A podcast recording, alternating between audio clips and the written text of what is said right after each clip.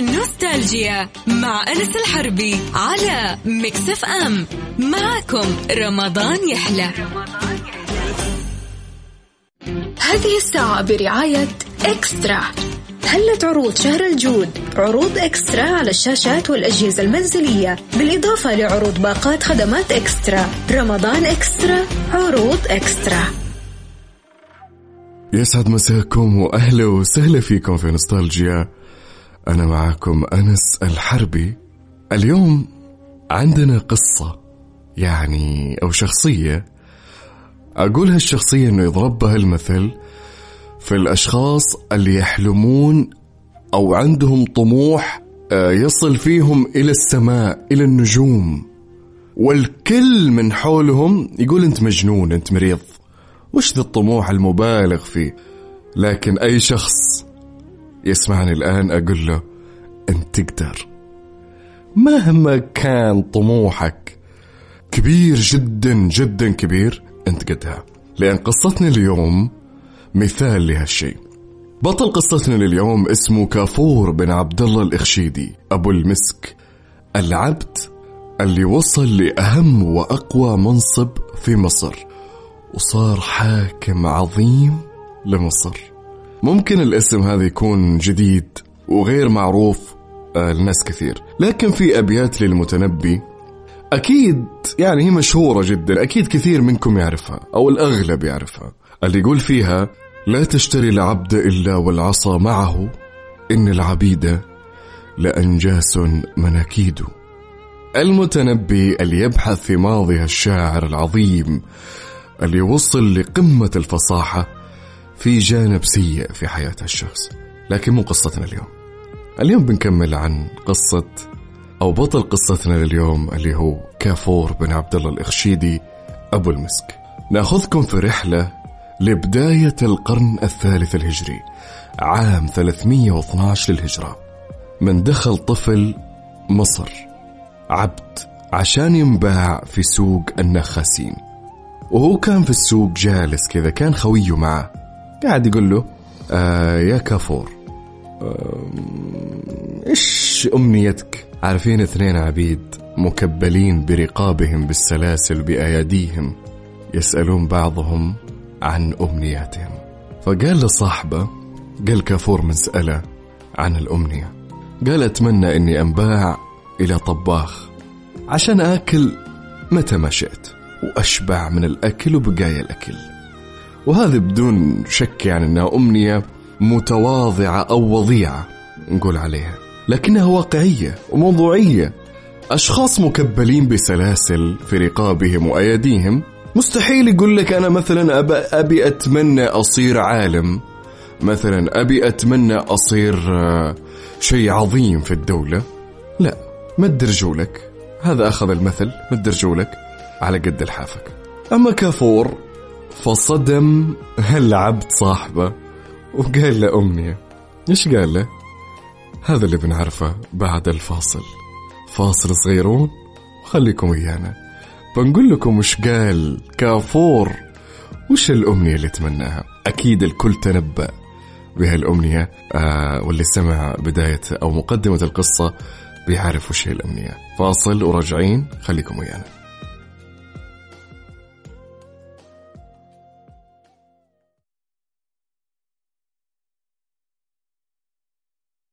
نوستالجيا مع أنس الحربي على Mix FM. معكم رمضان يحلى. هذه الساعة برعاية eXtra. هلت عروض شهر الجود؟ عروض eXtra على الشاشات والأجهزة المنزلية. بالإضافة لعروض باقات خدمات eXtra. رمضان eXtra عروض eXtra.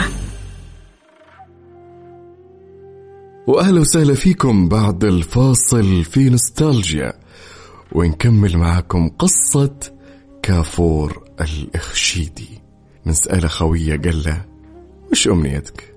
أول شيء كافور بداها قال له أنت وش أمنيتك؟ فأعطاه أمنية وضيعة إنه يشتغل عن طباخ وياكل بقايا الأكل بحكم زي ما قلنا إنه ماد الحافة على قد رجلينا بما إنه عبد وكان مكبل بالسلاسل فهذا كان أقصى طموحه. أما كافور بطل قصتنا لليوم رد على خويه وقال له أنا أتمنى أن أملك هذه البلاد وأصبح ملكا على مصر. مات خويه من الضحك. استهزأ فيه. وكانه يقول يا زينة كنت ساكت. تحكم مصر؟ أنت يا العبد؟ أنت ما شايف نفسك؟ أنت عبد في سوق النخاسين مربط بالسلاسل والناس قاعدة تساوم عليك عشان تشتريك وأنت تخطط عشان تحكمهم؟ لا انت أنت ما صاحي خل نروح شوية يا جماعة نوصف شكل الشخصية. كما ذكره المؤرخون إنه كان أسود البشرة قبيح الوجه يوجد به شق كبير في شفته. بدين جدا بطيء الحركة. يعني حتى الناس اللي تبي عبيد في ذاك الوقت كانوا ينفرون منه ما يبونه. شيش نبي في هذا؟ لدرجة إن كل اللي معاه انباعوا إلا هو. ما حد شراه ما حد يبيه.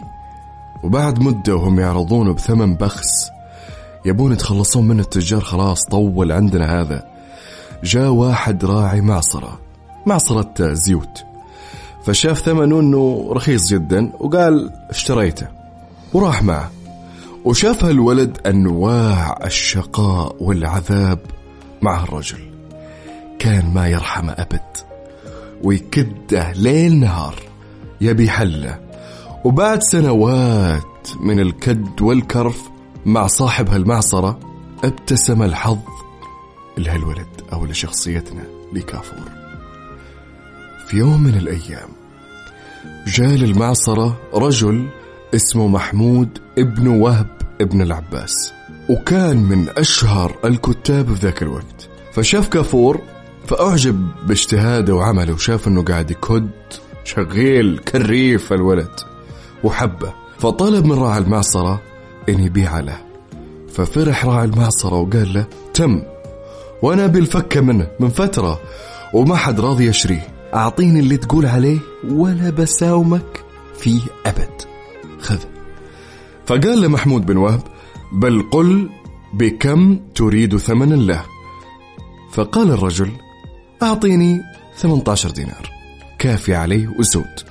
والله يعينك على هالبلوى. فقال محمود بن وهب تم وشريت. هالرجل اللي هو محمود بن وهب كان التغيير الكبير اللي حصل في حياة كافور الإخشيدي لأنه كان كاتب معروف جدا ومقرب من حاكم مصر في ذاك الوقت اللي هو محمد ابن طغج الإخشيدي. بعد الفاصل بنعرف إيش صار في شخصيتنا اليوم إيش صار في حياة كافور؟ إيش سوى هالرجل إيش غير في كافور؟ هالأحداث بنعرفها بعد الفاصل. فاصل صغيرون وراجعين لا تروحون بعيد.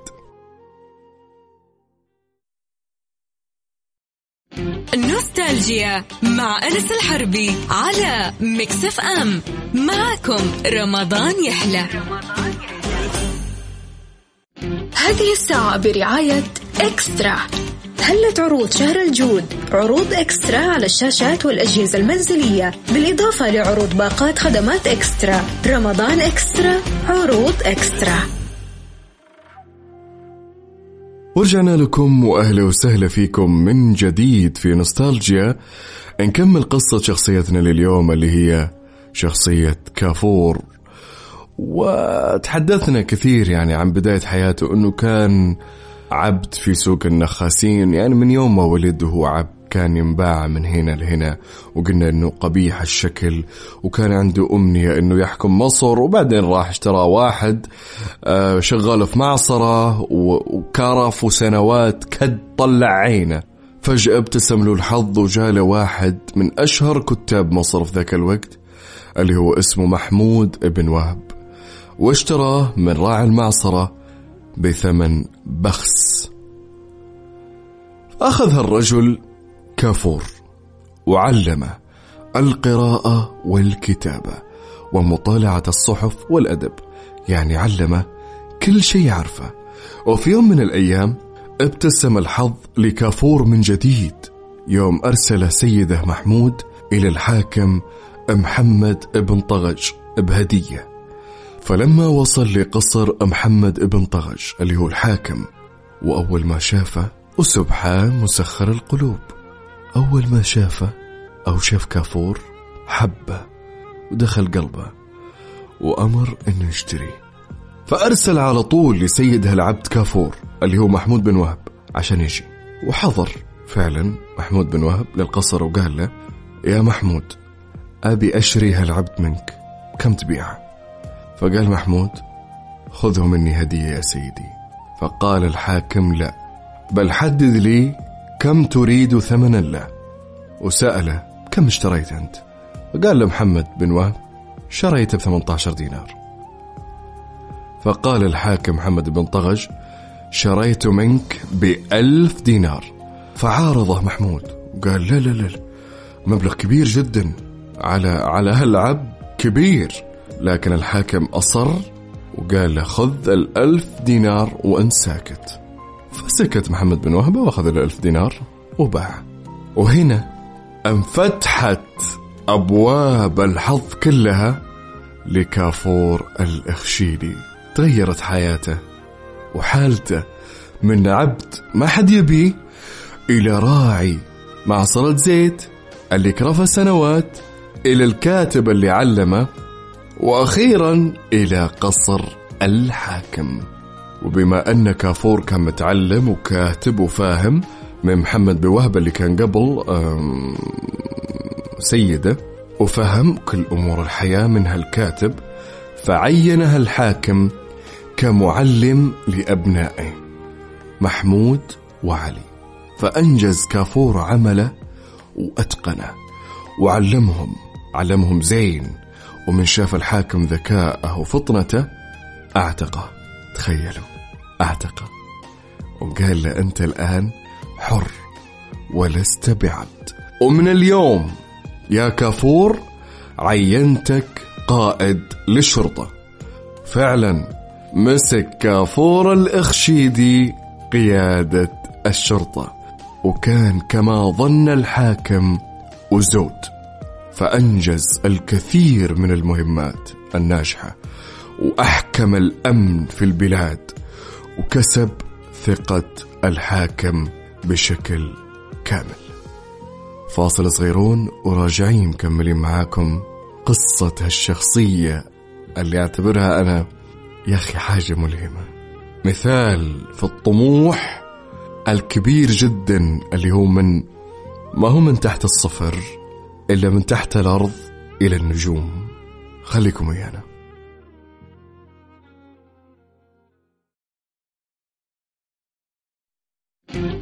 نوستالجيا مع أنس الحربي على مكسف أم معكم رمضان يحلى. رمضان هذه الساعة برعاية إكسترا. هلت عروض شهر الجود؟ عروض إكسترا على الشاشات والأجهزة المنزلية بالإضافة لعروض باقات خدمات إكسترا. رمضان إكسترا عروض إكسترا. ورجعنا لكم وأهلا وسهلا فيكم في نوستالجيا. قصة اليوم أنا مستمتع جدا وأنا قاعد أقولها. جدا مستمتع. سعيد. لأنه أكيد في كل شخص يسمعني الآن. داخله أمنية في بعض الناس حققت الأشياء اللي تبيها. في بعض الناس إلى الآن في الطريق لهالشيء. فقصة اليوم تقول لك إنه ما في شيء مستحيل أبدا. أبدا. نكمل. في عام 331 للهجرة. جاء الوالي محمد ابن طغج وقال كافور الإخشيدي أبيك يا كافور تطلع بحملة للحجاز وبعدها على الشام. فعلا طلع كافور الحجاز والشام وسيطر عليها وضمها تحت حكم الدولة الإخشيدية وكان قد المسؤولية اللي ولا هي محمد بن طغج. وبعد ما شاف منه إنه سوى كل هالأشياء رقاه من قائد شرطة وخلاه القائد الأعلى للجيوش وصار مقرب جدا من الحاكم محمد ابن طغج وصار كل شيء تقريبا كافور هو اللي ماسك كل حاجة بعد الحاكم. في عام 334 قدر الله وتوفي الحاكم محمد بن طغج بعد ما رتب ووصل الحكم من بعده الابنة أبو القاسم أنجور. معنى أنجور أو اسم أنجور محمود. وكان عمره 12 سنة. صغير جدا على الحكم فخلاه كافور حاكم بالاسم وهو اللي حميه ويدير شؤون البلاد. مصر كان كثير من الدول طمعانين فيها. بعد ما عرفوا بصغر سن الحاكم مثل الدولة الفاطمية وغيرها لكن كافور أبو المسك حاربهم ووقفهم عند حدهم وحماها وما قدروا يدخلونها. وقالوا لن نستطيع دخولها حتى ينكسر الحجر الأسود. يقصدون موت كافور. واستقر الوضع في مصر تحت سيطرة كافور أبو المسك. نروح الجانب لقصة حصلت مع كافور الإخشيدي مع المتنبي. ذكرنا لكم في البداية أنه له قصة معه كان مشهور جدا في ذاك الوقت قلنا أبو الطيب المتنبي مما يعرف أبو الطيب المتنبي. والشعر زمان كان مثل الإعلام في هالوقت كان هو اللي يرفعك وينزلك قدام الناس والمجتمع. المتنبي قال أشعار كثير يمدح في كافور الإخشيدي. في يوم من الأيام حدث زلزال قوي في مصر في بداية حكم كافور ودمر وحطم أشياء كثير جدا. فجاء المتنبي الكافور وقابله وقال له البيت ما زلزلت مصر من كيد ألم بها لكنها رقصت من عدلكم طربا يعني والله لو إني إيش واحد يقول لي هالكلام؟ رغم الدمار اللي صار يعني أكيد إني بعطيه وبكرمه يعني كلام ما زلزلت مصر من كيد ألم بها لكنها رقصت من عدلكم طربا. فصاحة فصاحة ما يعني إحنا ما بنتكلم عن المتنبي وما هو قصتنا لليوم لكن هذا الشخص أعجز الشعراء من بعده. مع احترامنا الشديد جدا لجميع الشعراء. انبسط كفور جدا بهالكلام اللي سمعه من المتنبي. أكيد طبعا. أي واحد مكانه بينبسط فأكرمه وأعطاه. وصار المتنبي كل فترة يجي ويمدحه ويعطي كفور وكل فترة يجي ويمدحه ويعطي كفور. في يوم من الأيام طمع المتنبي وقال كافور الرشيدي أبيك في موضوع بيني وبينك. فقال آه، كافور الأخشيدي في مجلسه قال قول ما في أحد غريب كلهم ناس ثقات. قال لا لا لا, لا موضوعي خاص طال عمرك. فأمر الأخشيدي الناس اللي في مجلس أنهم يطلعون. وجاء المتنبي ها خير شو عندك؟ قال المتنبي أبيك توليني على أحد. الولايات اللي تحت حكمك؟ فناظر فيه الأخشيدي وهو مستغرب وقال أنت شاعر ما اختلفنا. أديب ما اختلفنا. أما الحكم والسياسة والولاية لها ناسها. وأنت والله ما أنت أهل هالأشياء. تراك زودتها. وخلك في الشعر ولا تمون بالزيادة. ويلا توكل. برا. فزعل المتنبي. وحس بالإهانة. وما رضى يجلس في مصر. وطلع منها. بعد الفاصل. نعرف إيش صار مع المتنبي. وش كانت ردة فعله. فاصل وراجعين. خليكم ويانا.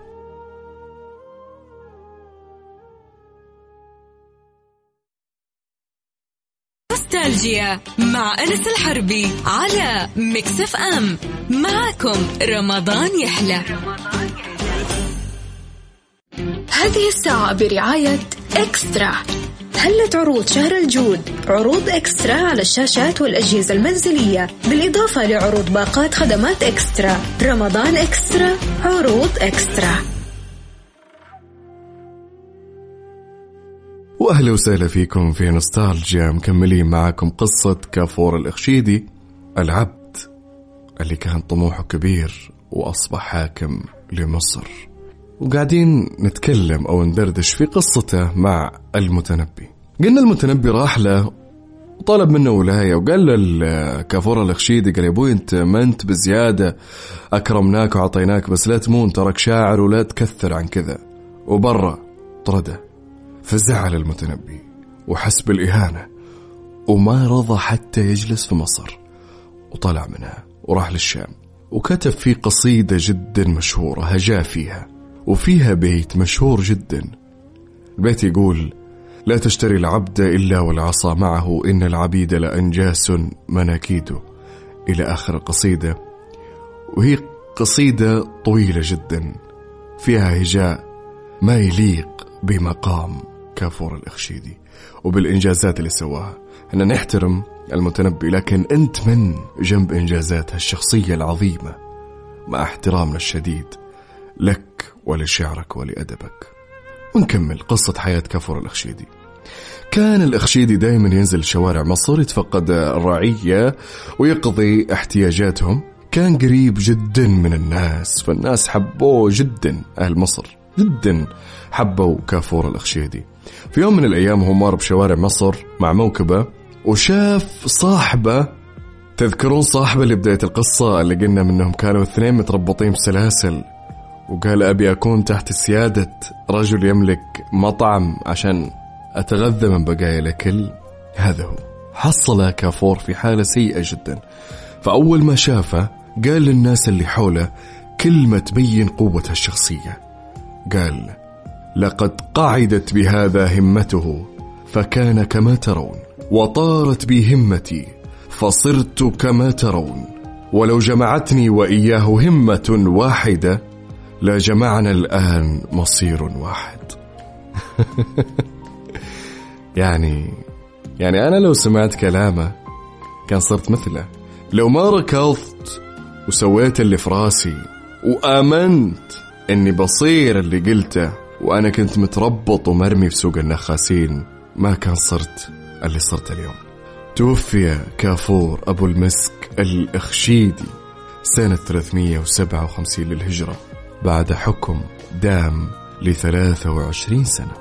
أحكم الاستقرار في مصر. كانوا الناس جدا يحبون هالشخصية لكرمه وعدله معهم. دايما يا جماعة خلي عندك طموح. في يوم من الأيام صدقني صدقني عقلك الباطن هذا بيعطيك حلول وأشياء توصلك لهالشيء وأكثر. إلى هنا انتهينا من حلقتنا اليوم كنت معاكم أنا أنس الحربي. نشوفكم إن شاء الله بكرة في نفس التوقيت من واحدة لثنتين مساء تقبل الله منا ومنكم الطاعات وصوما مقبولا وإفطارا شهيا. في أمان الله.